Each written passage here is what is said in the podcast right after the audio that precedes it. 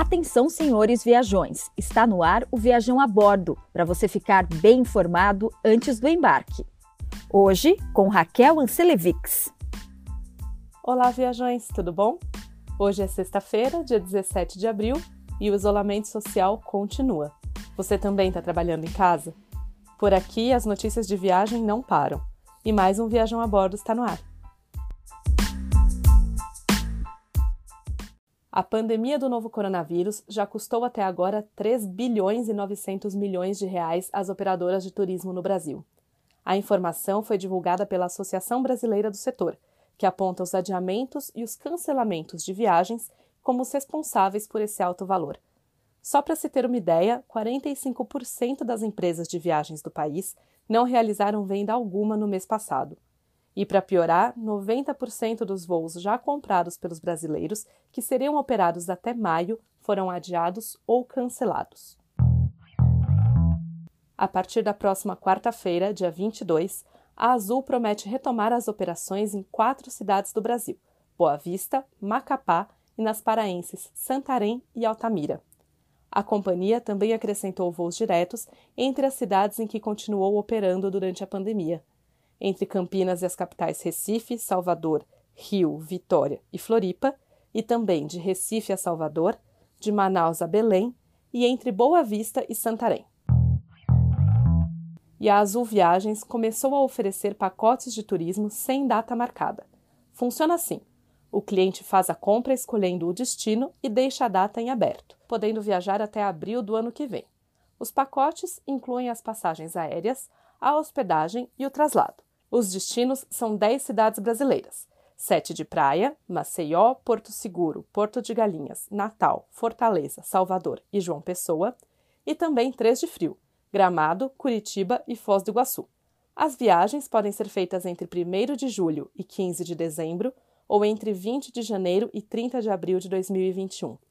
O site da Azul Viagens para consulta dos pacotes está na descrição desse episódio. Em Santa Catarina, seis sites de hospedagem estão proibidos de oferecer reservas para Florianópolis. A decisão é do juiz Jefferson Zanini e prevê multas diárias de 20 mil a 100 mil reais se as páginas que oferecem quartos na capital catarinense desobedecerem a determinação. As empresas ClickBus e Busser, que vendem passagens de ônibus mais baratas por aplicativo de celular, prometem oferecer bilhetes grátis para quando a pandemia acabar as passagens de ida e volta, sem custo, vão contemplar 4 mil destinos no Brasil. Para conseguir um dos bilhetes, antes de mais nada, o passageiro deve se cadastrar nos sites das empresas. Os endereços estão na descrição desse episódio. É uma boa chance para matar a saudade depois desse isolamento social, né? O CEO da Copa Airlines acredita que a demanda por voos na companhia panamenha possa levar até quatro anos para voltar ao que era antes da pandemia. Pedro Elbron ainda revelou que a Copa está sem demandas ou novas reservas desde a segunda metade do mês passado. Lembrando que a Copa Airlines tem voos diretos do Panamá para São Paulo, Rio, BH, Brasília, Recife e Manaus. Quando a crise acabar, a companhia não descarta até cancelar alguma dessas rotas. Nos Estados Unidos, a Universal Studios decidiu manter fechados os parques temáticos e resorts na Flórida e na Califórnia até 31 de maio. A ideia inicial era retomar os serviços em 19 de abril.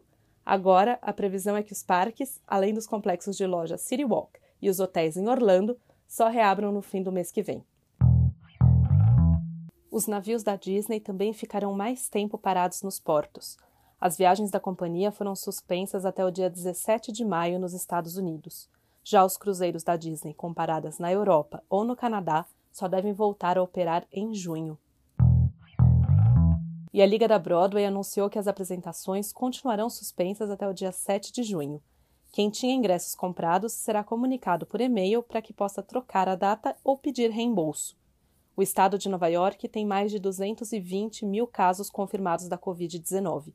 O governador prorrogou até o dia 15 de maio a suspensão de serviços não essenciais no estado e determinou o uso de máscaras pelos passageiros do transporte público. Para aliviar a vontade de explorar a cidade de Nova York, a Câmara de Turismo reuniu uma série de tours virtuais por museus e teatros nova-iorquinos. Tem também apresentações e bate-papos ao vivo pela internet.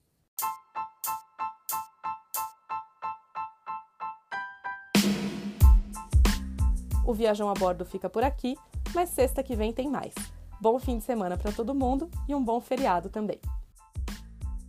Quer saber mais? No viajão.com.br tem dicas, roteiros e tudo para você continuar construindo memórias.